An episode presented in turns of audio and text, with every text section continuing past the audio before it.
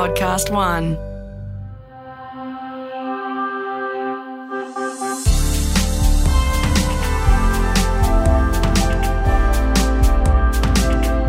We are back in the studio. Dylan Alcott, good to see your face. Good to see you too, brother. We've had to bank up a few before I left, obviously, because I was away for eight weeks playing tennis and doing the hotel quarantine. But How'd we're on back, the, baby. on the US Open? Yeah, US Open. I played really shit and didn't win. And then, uh, but luckily got the job done at the French Open. And mate, imagine if I had lost the French Open and then into hotel quarantine, Oh, would have been a tough rough. portion tell. I mean, that would have been tough to be. I would have been an average unit to be around. And thank you very much to ListenABLE people as well for getting through a couple of those times that I had to use voice memo quality audio at the top or tails of our interviews. Yeah, yeah. We're back, baby. Uh, Mike Rolls was our last banked interview, which means this is a brand new, fresh episode. Freshie. It's like it's like opening up a bakery door at 7 a.m. and you know they've just cooked those rolls. Oh, yeah. That feeling is about to hit your Little, ears. little Brumbies Baker's Delight Special. Absolutely. Make sure you subscribe because we are about to meet another guest who was nominated by you legends at Listenable podcast at outlook.com. Let's let her introduce herself. Hi, everyone. My name is Jess Van Zeil. I am a motivational speaker, a published author, um, and I'm so excited to be here. You guys have made me very hungry talking about rolls, by Yes. the way. so I'm sitting here like craving a croissant now. So thanks. Okay, quick question before we get into the formalities. Favorite bakery treat? Is it a croissant? Is it a jam donut? An eclair? What are you into? Oh, I'm always the one for a brownie, actually. Oh, okay. I can do that. I'm a garlic twist guy. Yeah, I'm a hmm. weirdo. we don't have you on for your favorite bakery treats. We do have you on for your story about disability. And what is your disability, Jess? So I've got, I guess, a couple of different ones. I am monocular, so I'm a one-eyed wonder, um, and then I've got a couple of hin- like hidden disabilities as well. So um, I have a weakness through my right side of my body, just due to brain surgery, which we will, I'm sure, jump into at some point. Um, and then I've also got chronic illness, which is Addison's disease. So a couple of different ones sitting all there. Well, let's focus on uh, what we first see. You are monocular, you have one eye, and you proudly display, like we're looking at you right now, people will see in our socials, but you you don't wear glasses, you don't have an eye patch, you are as you are. Yeah, I wear eye patches every now and then. They're definitely more for that sort of fun. I get to sort of play it up and have like match them in with my outfits. I've got about 50, Oh, so can I, I- own more eye patches. I've seen your purple one. Yeah, so beautiful. before before we get into it, I've got to say, your fashion game with the eye patch. Mm. I was just stalking your Instagram. Good stuff. Yeah. It's like a, it's like it's like how people are having to wear you know where we're in Melbourne with masks. People fashion up the masks. Mm-hmm. I really like it that you wear uh, an eye patch sometimes, or as we can currently see you not hiding it at all. When did you kind of make a decision to to do that? I guess when I found out that the surgery was happening, um, I kind of went down into this really depressive state for about 24 hours and just really analyzed what I was going to do with my life and how I was going to do it. And there was definitely that choice of I can either hide from the world or I can really embrace this and take this on. And I was like, well, I want to embrace this, but how do I do that? And then I started looking up like eye patches. There was a rapper who I used to listen to called Brooke Candy, and she recently, like within about a month before I found out about the surgery, had released a song and she had this really cool eye patch. So I had it in the back of my mind. I was like, I'm going to wear these cool eye patches. So within about 24 hours in my little Etsy account, there was about 50 eye patches. And then I had to find out how I was going to afford to pay for them because they're not cheap. Oh, what's the cost of an eye Yeah. patch, roughly? If you had average Um. So like the leather basic basic ones are about $50 each. Then some of those beautiful extravagant ones go up to about three or four hundred Wow. Okay. yeah. Is there designer, does Louis Vuitton have an eye patch? I wish. I wish. Maybe we can maybe you can collab. You're getting pretty famous now, so you guys can do a collab. It'd you be got, fun. You got a lot of um, face bling because you'll have a mask on at the moment and an eye patch sometimes. It does make my life so much harder. It's like coordinating the eye patch with the mask, with the outfit. It's a lot of coordination. But doing my research on people who were monocular, some people don't like to show their eye, whether it's for their own vanity reasons, self esteem. They just don't want people to judge them on their eye and how it looks. You mix up those two. Is it, is it occasion based? Uh, why will you wear an eye patch one day, you won't another?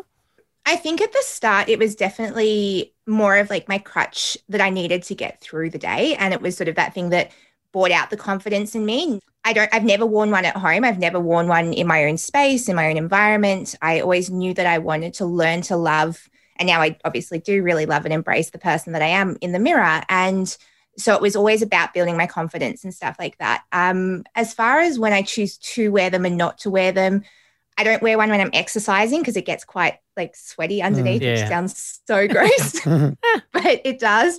And yeah, I think sometimes it's just easier not to answer the questions. I know that if I don't wear an eye patch, I do get a lot more questions and a lot more staring. Um, so the eye patch also just kind of I can brush it off as a fashion accessory. I was gonna I was gonna ask about that because you get fatigued talking about it. Like it's like when people come up to me in the bar and go, why, why are you in a wheelchair? I was like, who Yeah. who effing cares why I'm in a wheelchair? Like, let's just have a beer together. You know what I mean? Because it's a a disability you don't see very often. Like you know, there's not many monocular people out and about, especially showing it. Do you find that most people ask about it straight away, or are people scared to talk about it? Like, what's people's reaction? It's a mix of both. Um, it's not even just like some people won't say anything, other people will. And then there's the questions of like, what's wrong with you? And it's Yeah. like, well, nothing's wrong with me. And then I'll get questions that they'll kind of just go, well, why are you wearing an eye patch? And it's like, well, that's actually none of your business. Hi, hello. Yeah, exactly. Let's wind it back a little bit then. So you started your life with both eyes. Give our listeners the the, the story about about your journey and what happened. I guess it kind of goes back to I was eight and there was this little red spot on the white of my eye, and mum used to bring it up with the doctors. And they just sort of said it was a burst blood vessel to come back in six months. We would do that, nothing would change. And it would kind of just be this whole back and forth with the doc- doctors. When I hit my later teens, and I'm assuming it's got something to do with the hormones uh, racing through my body at that point, uh, it did start to change. It became a little bit more vascularized and high density, and it started to irritate my eyes. So when I was blinking, I could actually feel like there was something there. And I then started to pursue it a little bit more. It was also more visual. So people were starting to ask questions to me about it, and I had no answers.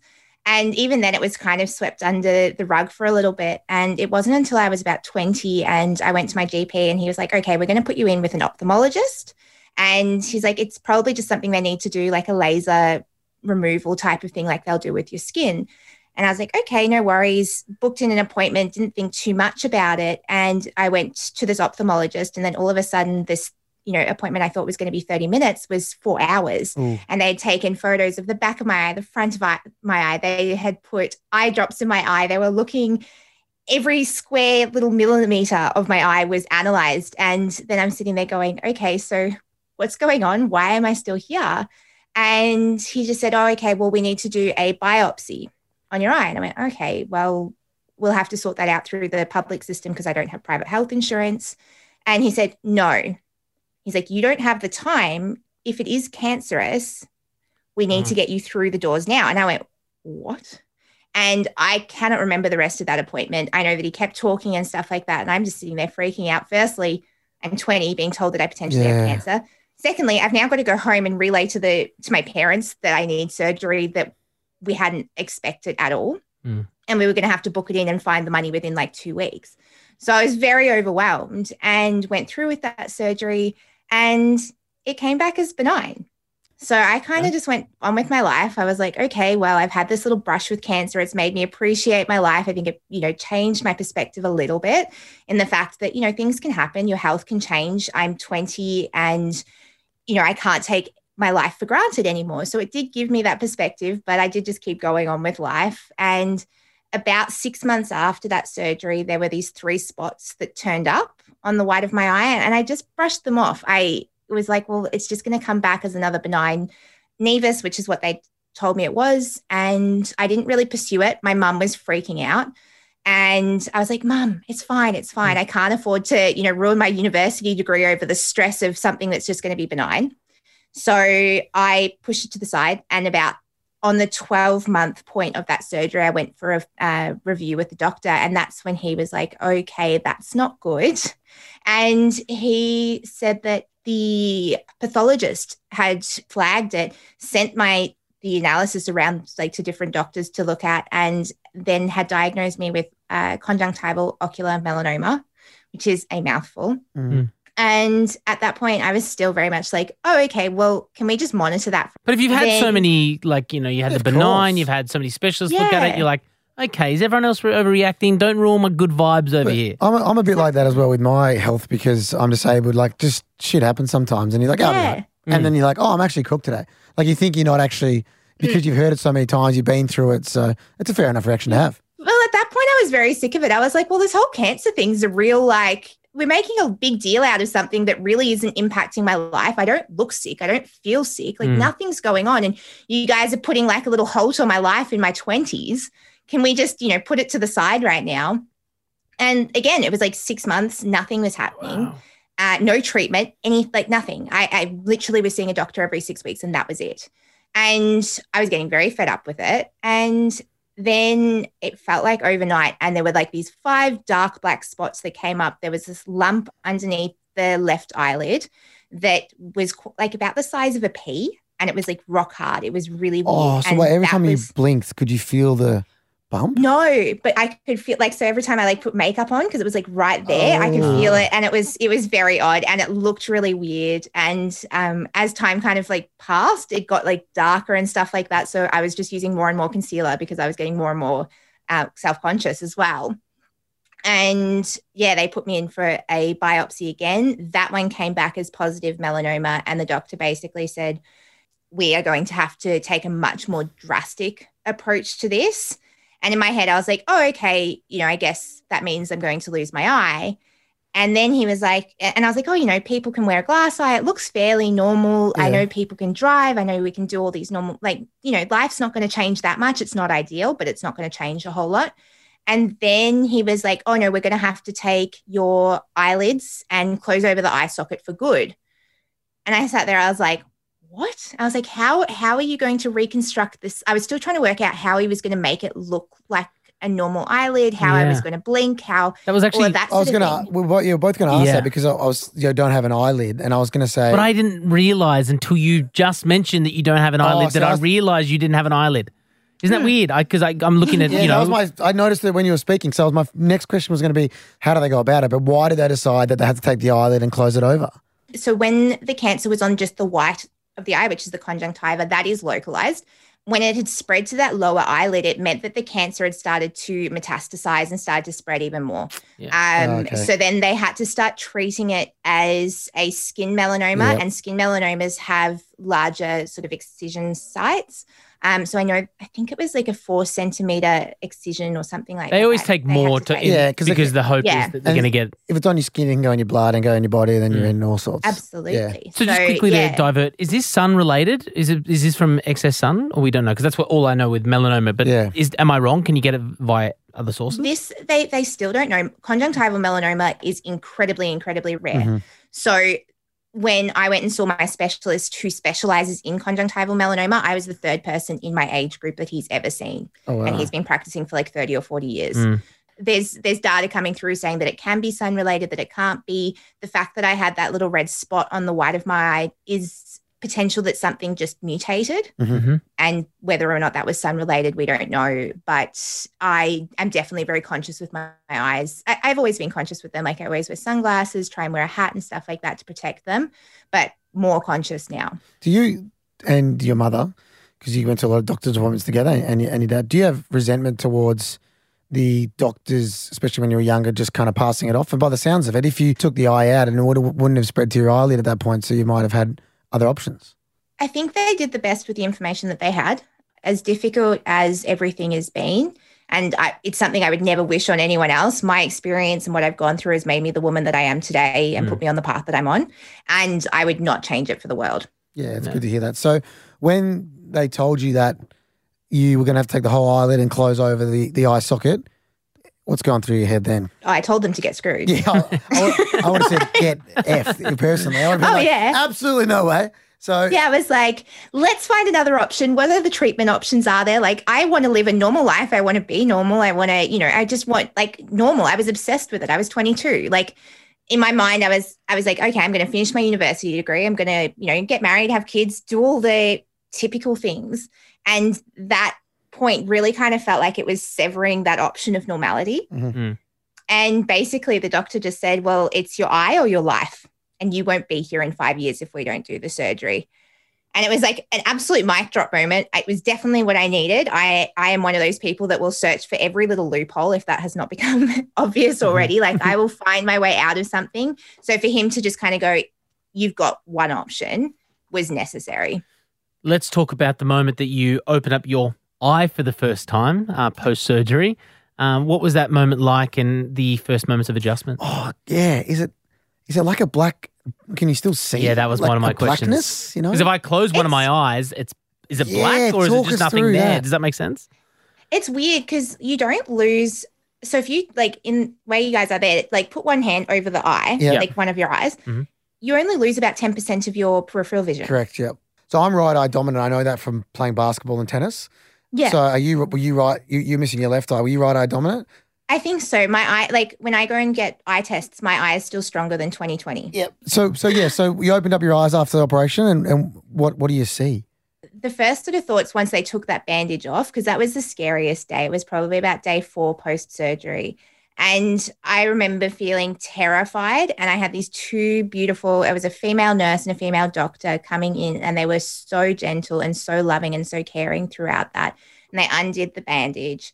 And I remember being terrified, but at the same time, I was like, I just need to look. Like, I just need to look and start embracing the person that's in the mirror. And I remember getting up, looking at my face in that mirror, and just kind of going, oh, it's not as different as I thought. I think I had over dramatized it and I'd made it sound like I was going to look like some sort of patchwork doll. Mhm. And in reality, they'd done such a beautiful job. And I just sat there, I was like, oh, okay. Like, I still look like me. I'm still the same woman that went into that surgery. I've got, you know, a little bit of a battle scar going on here, but other It than looks that, very, I like- Yeah, I don't mean I've- to talk about aesthetics or any base anything on it, but it, it kind of flows really like it's I've never seen. Yeah. I've Yeah. never met someone monocular. Sorry, who like I've never seen it without a patch or, or a glass eye, whatever. You look great. yeah. Like uh, on this Zoom call, I, I really they've done a great job, Mm. and it's not even a, a big thing. But I still imagine Mm. you walk out of that hospital and there still is a level of I guess self consciousness about it, especially when you're outside the medical professional meeting, you know, everyday people. yeah, getting back into normal life was really difficult because I, I decided to wear the eye patches and stuff like that. And I was like, oh, yeah, they look really cool. And then I started getting people yell out to me about being a pirate Yeah, and started singing song like the pirate songs and stuff like Mhm. that. So it really did a number on my sort of self confidence at that point. And I really started to notice as well that the way that I was feeling at the start of the day really impacted what I was noticing. So if I was feeling really self conscious when I went to even just the supermarket, I knew that like my body, like I had my head down, I was like kind of shrinking and trying to avoid eye contact and stuff like that. And all I could imagine and all I could see at that point was people staring. And I hear like I don't even know if people were actually saying things or if it was just me interpreting that they were Mm. Mm. about me. And I think that it was like that. I mean, I don't have a spotlight on me. So no one, not as many people are paying Nah. attention to me as I think I assumed were. And then when I felt confident, it was like if someone did stare, I was like, oh yeah, they're just looking at my really cool eye patch. It's Yeah. fine. So like the, the, how I felt about myself was way more important than what the rest of the world was seeing and perceiving me as. And there are, you know, the outliers that will actually say things to me. But it was definitely more to do with my own mental well being and stuff. You said uh, at the opener when we were- started chatting that you had other hidden disabilities as well outside of just um, losing your eye. Could- Yeah. Do you want to touch on them real quick? Yeah, so after I lost my eye, um, everything kind of went back to normal. I was back studying, working, all of that sort of stuff, and was doing like regular cancer scans. 11 months after I lost my eye, I had a seizure at home. I was raced down to my local hospital. Um, they did a CT scan followed by an MRI, and it turned out that the melanoma had metastasized to my brain. Oh, rough. Um, so yeah, that was probably one of the most terrifying days. And I still like I can recount the entire seizure as well. So Mm. it's very haunting. Um yeah, and eye's one thing, but when you hear brain, that's I mean that would hit your whole body, wouldn't Yeah. it? That would, yeah. yeah. And like I just remember my mum just like she was next to me, she burst into tears. I actually remember the doctor, mum had gone home because I'm one of four kids as well. So mum had gone home because we'd been at the hospital for so long because you know they've got so many other patients to deal with. So it took about eight hours for us to get the diagnosis. And while mum was not there, this doctor had come in. She wouldn't speak to me while I was by myself. And one of the things being a young cancer patient that we that you do kind of often find is you either get looped in with being a child and a minor or you get looped in with being an adult and dealing with your own stuff there's kind of not this in between understanding that you can kind of you, you're still You finding your balance between Yeah. being an adult a young and adult. Yeah. That's what I call child. it. Yeah, Yeah. exactly. Yeah. That's really And- interesting because there's the children's ward and there's Yeah. so there's a treatment, then all of a sudden, bang, you're in an adult's ward, And an adult world. expect everyone's 50 and have a life and they know what they're doing. And, Ah. you know, it's pretty Exactly. tough. I've Yeah. never thought about that.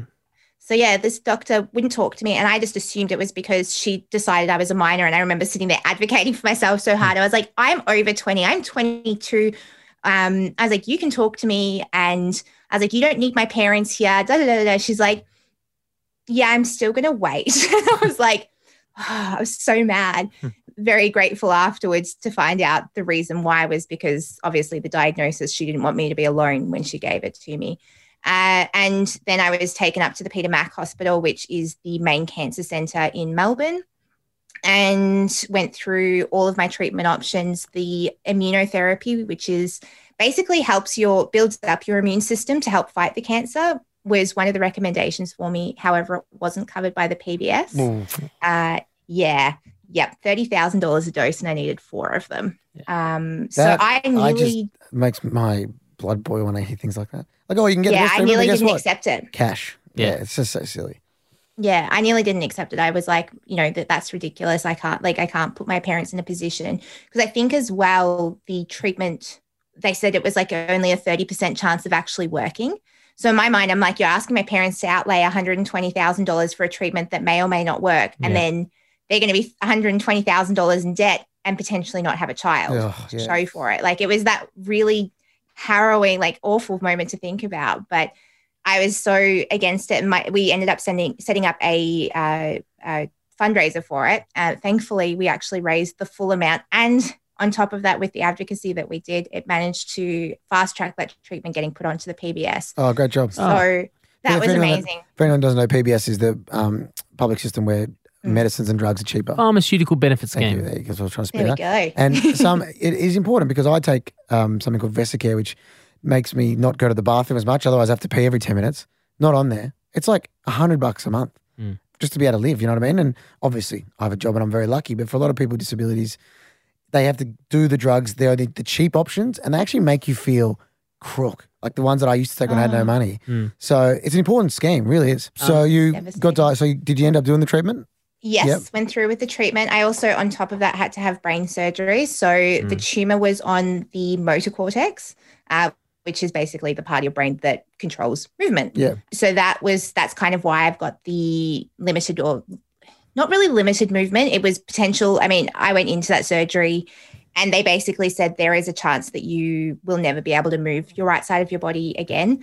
and I had to completely relearn how to walk from scratch. So I got out of the surgery. I couldn't, I could move my left leg, my left arm, my right arm, right leg, absolutely nothing. And it was the weirdest feeling to sit there and think it's like move. And like, Yeah. I think I got to the point where I was like saying out loud, I was like, just move, like It's so My leg was just- yeah. flat to the ground. It's like, what is going on? Like, why aren't you responding? And after about eight hours, I managed to get my leg like this far off the bed, like an inch off Hmm. the bed.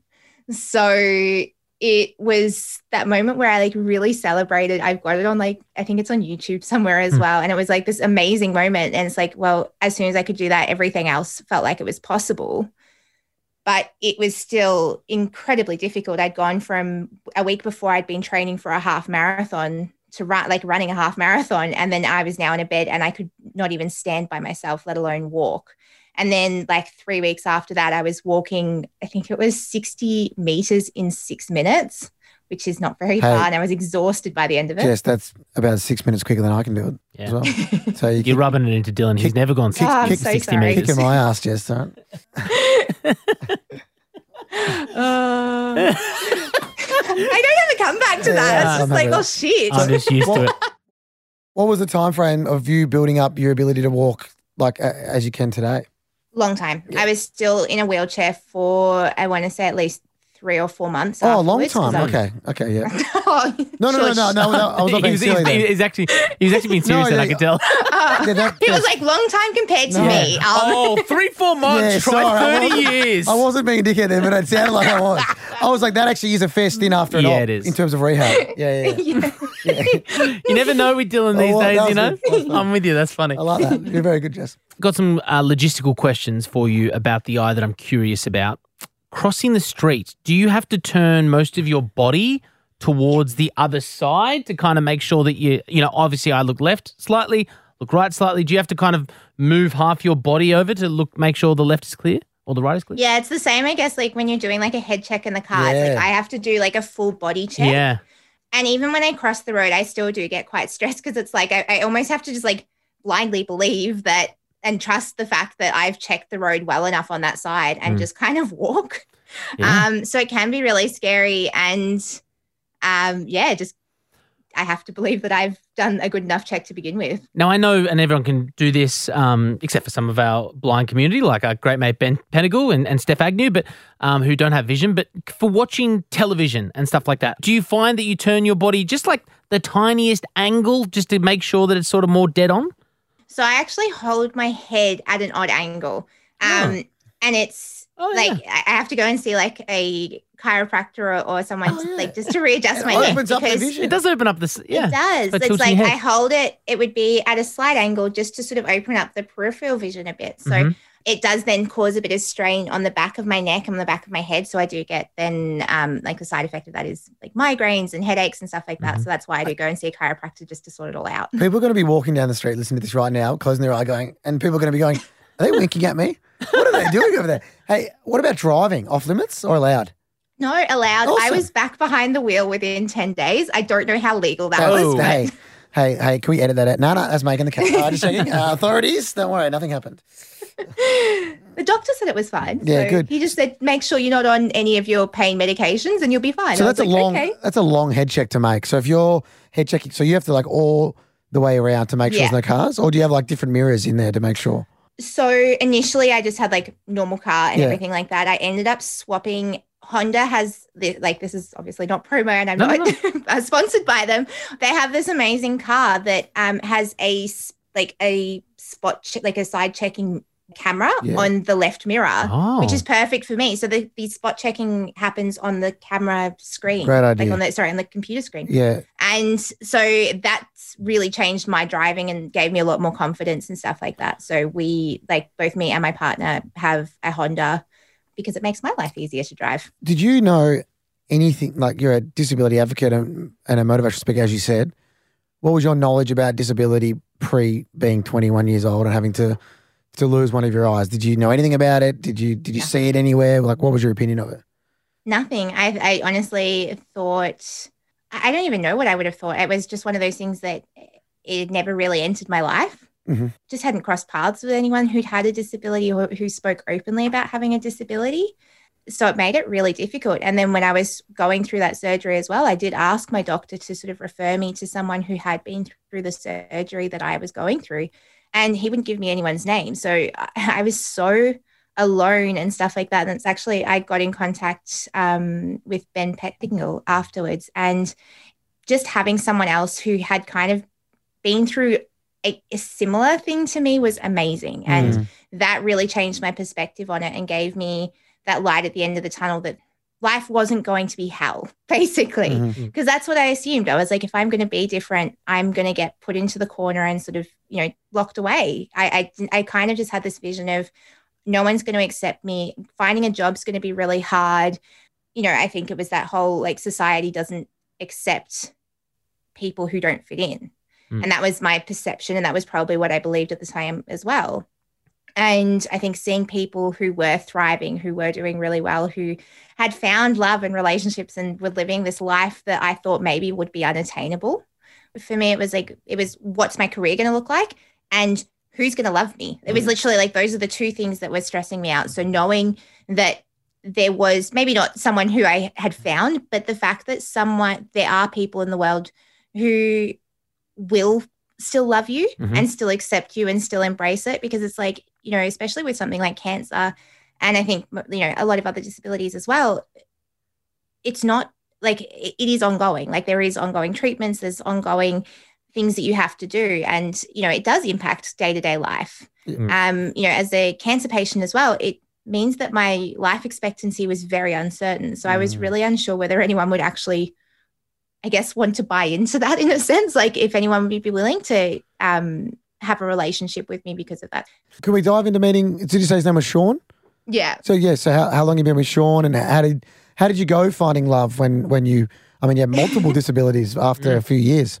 Oh, golly, how did I go about it? I think for a long time, so I was actually dating someone very new when I was um, told I was going to lose my eye, and uh, kind of, you know, flew Didn't- off. Jump ship. That, wasn't yeah, he wasn't too interested in sticking around. if you're okay, Um, talk about it. That so that's that's tough because I know a lot of people, even my teammates who have a car accident, and their partners just bail straight away. They're like, I don't want to be with someone in a wheelchair, whatever it is. So yeah. in a time when you know something's huge is about to happen to you, you know, how did you feel in that moment? I think I would have felt a lot worse if it had been a long-standing relationship. Okay. I'd only been dating this guy for about five or six weeks, Okay, so it, I also probably wasn't that emotionally attached, to be honest. yeah, So let's talk about Sean then. Yeah.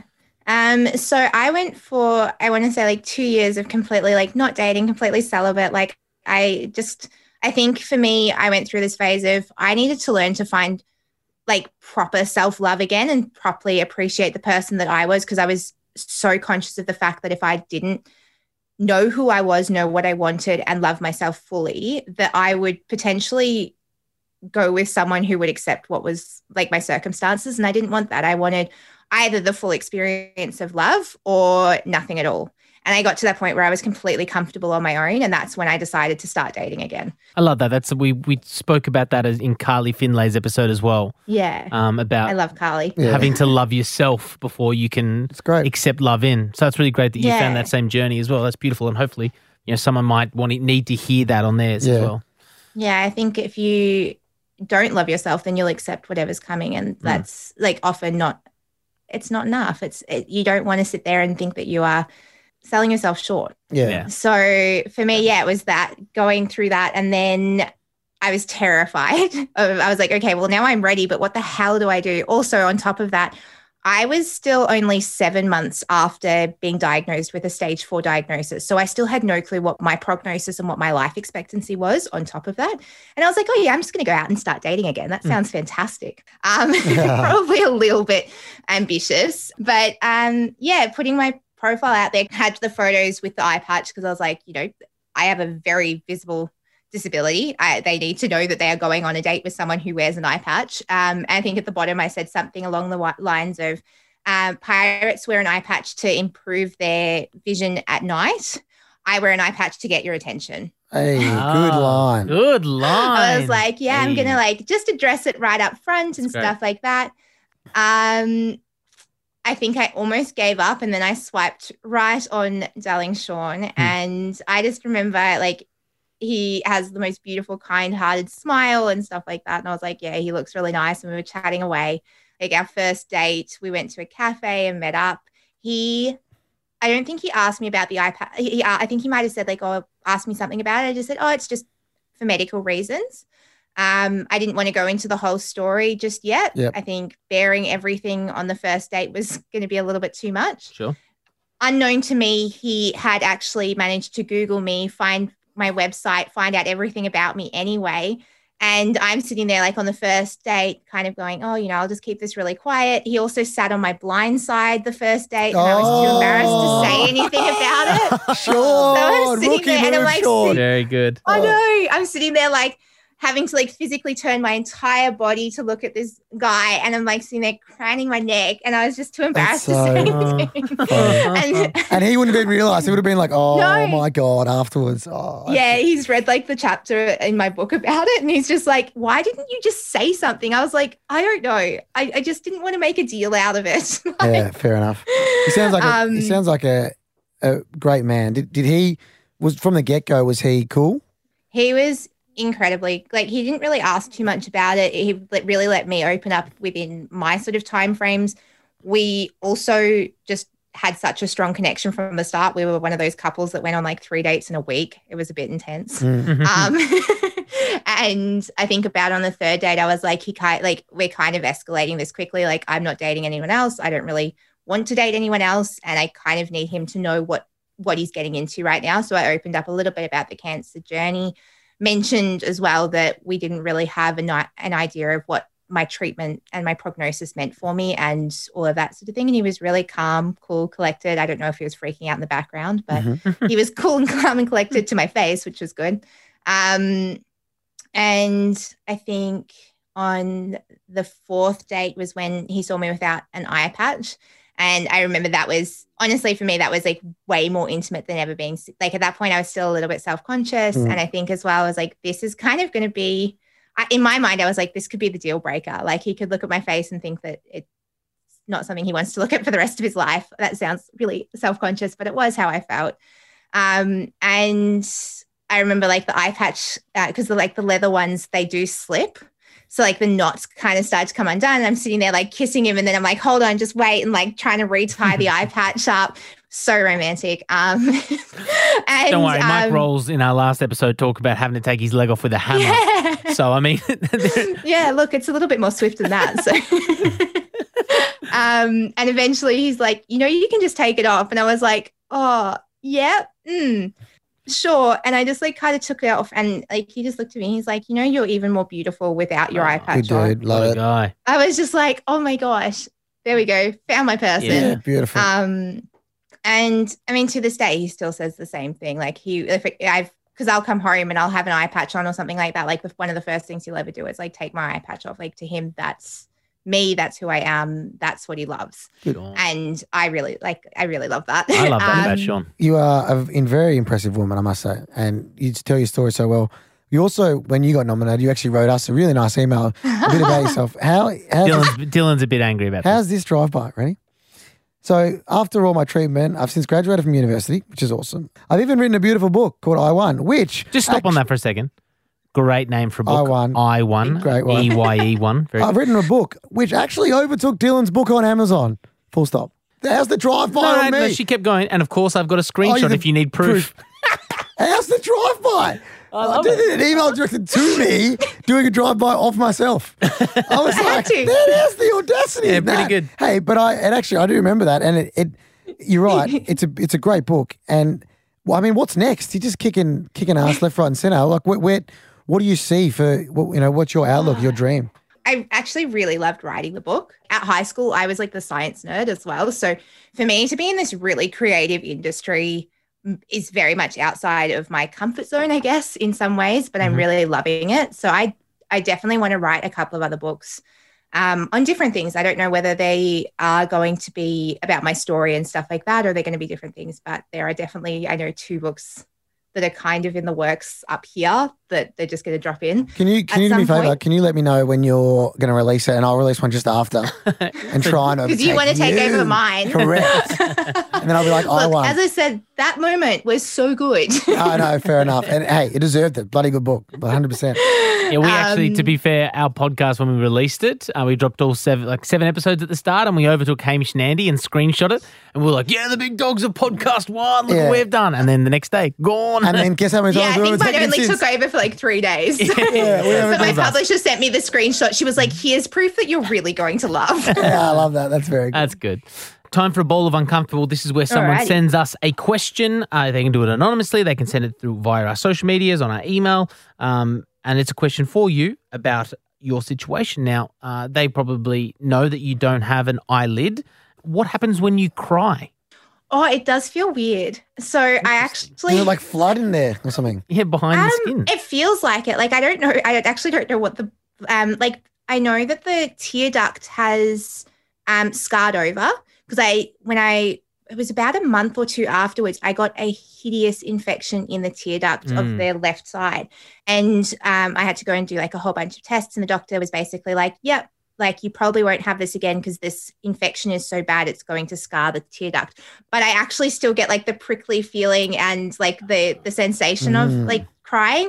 It's very weird, and I'm a very emotional person, so there's always lots of tears around. What a great question. It's a really Probably good one of those question, really yeah, so you good still have the sensation of it. That's really interesting. But yeah, yeah. Because I was born without t- a tear duct, well, the hole. So when I was born, one of Ah. my eyes started blowing up, and the doctor had to I think pin pin my tear I duct. thought that was because you got There no we soul and you're a I actually, massive yeah, jerk. I haven't cried since. I'm very unemotional. Yeah, because you'd be just a I am. jerk. I clearly got all your emotions, Yeah. and you've just got none. You got them. Hey, Jess, if people want to hit you up, uh, what's the best way to go about it? Because you're a star. I I mean, I'm very impressed with your storytelling ability, and you can help a lot of people. So give it a little plug. Thank you. Uh, yeah, mostly Instagram. I think that's where a lot of people in our generation head to. Uh, it's just at Jess Van Zeil. And I post a lot of content there about how to build resilience, how to move through challenges, um, honoring yourself, and all of those beautiful things that really just are uplifting and incredible. And my book is available on Amazon, still maybe ahead of Dylan's. Probably. Uh, Um, and that, that book is called Able uh, by Dylan. Orton.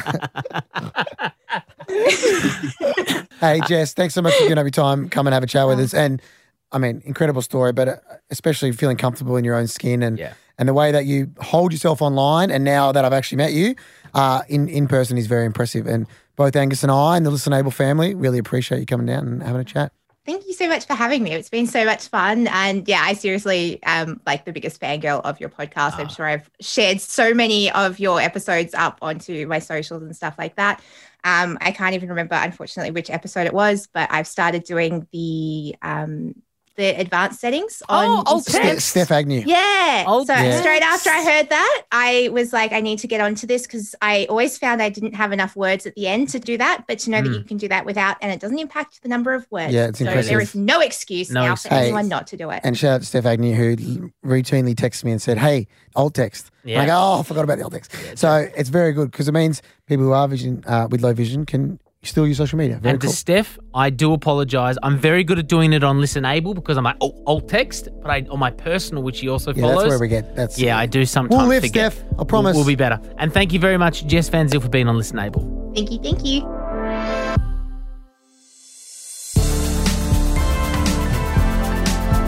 An incredibly impressive young woman and a great guest to have on this show. So thank you. I can't find the person who nominated her. They know who you are. And Yeah. I think the best thing about these nominations is like probably now s- 60% of our guests have been nominated. Yeah. People that you and I didn't know. 100%. Like and people said, "Oh, you're just getting some of Dylan's famous friends at the start." It's like, no, no, no. Like, we don't know. We don't know a lot of these people. And we still get messages of people saying, "Can we have someone who's not famous?" These people aren't famous, They're just- They- or they've made something from their disability. These, they, Oh, embrace their disability. They're not. Of course. They're just everyday people, but they've got amazing stories, and that just shows Mhm. that people with disability can be great contributors to society, to a workplace. Because people think all these people are just famous. Well, I'm like, no, no, they're just disabled people. Yeah. Who are really good storytellers and are happy to be vulnerable and authentic with us. So, if you have a nomination, please send it in. yeah, listenable podcast at outlook.com is the email. That way we all get to see it, not through the socials, which is mostly just me seeing them. Can I also just point out a couple of guests that we are working on? We will have an amazing, like a person who's done a TED talk who is deaf. We will have Auslan interpreters with them. Uh, that is Right. in the works. We just have to organise the timings around COVID. They're not in Yep. Victoria, or we we just got to figure out the times. We'll also have someone of short stature uh, Yep. coming in. Everyone keeps telling me us to get Em Carey. Oh, Em Carey. Hey, M. yes. Carey. She's agreed to it on our socials. we Uh, just can't get in contact with her. Of course, um, she survived a skydiving accident but became disabled because of it. She's the girl who fell from the sky, is how she describes herself on her Instagram. We will have Em Carey on. Em, we hit promise. us up. I know you're a big fan of the podcast. Thank you very much for listening. Until the next episode, stay well, stay safe, and we'll talk to you then. I just said you're a big fan of the podcast, and I just searched if you follow us, and you don't. She doesn't. Listen Able was presented by Dylan Alcott and Angus O'Loughlin and produced in collaboration with Podcast One Australia. Audio production by Darcy Thompson, and the music was written and performed by Eliza Hull.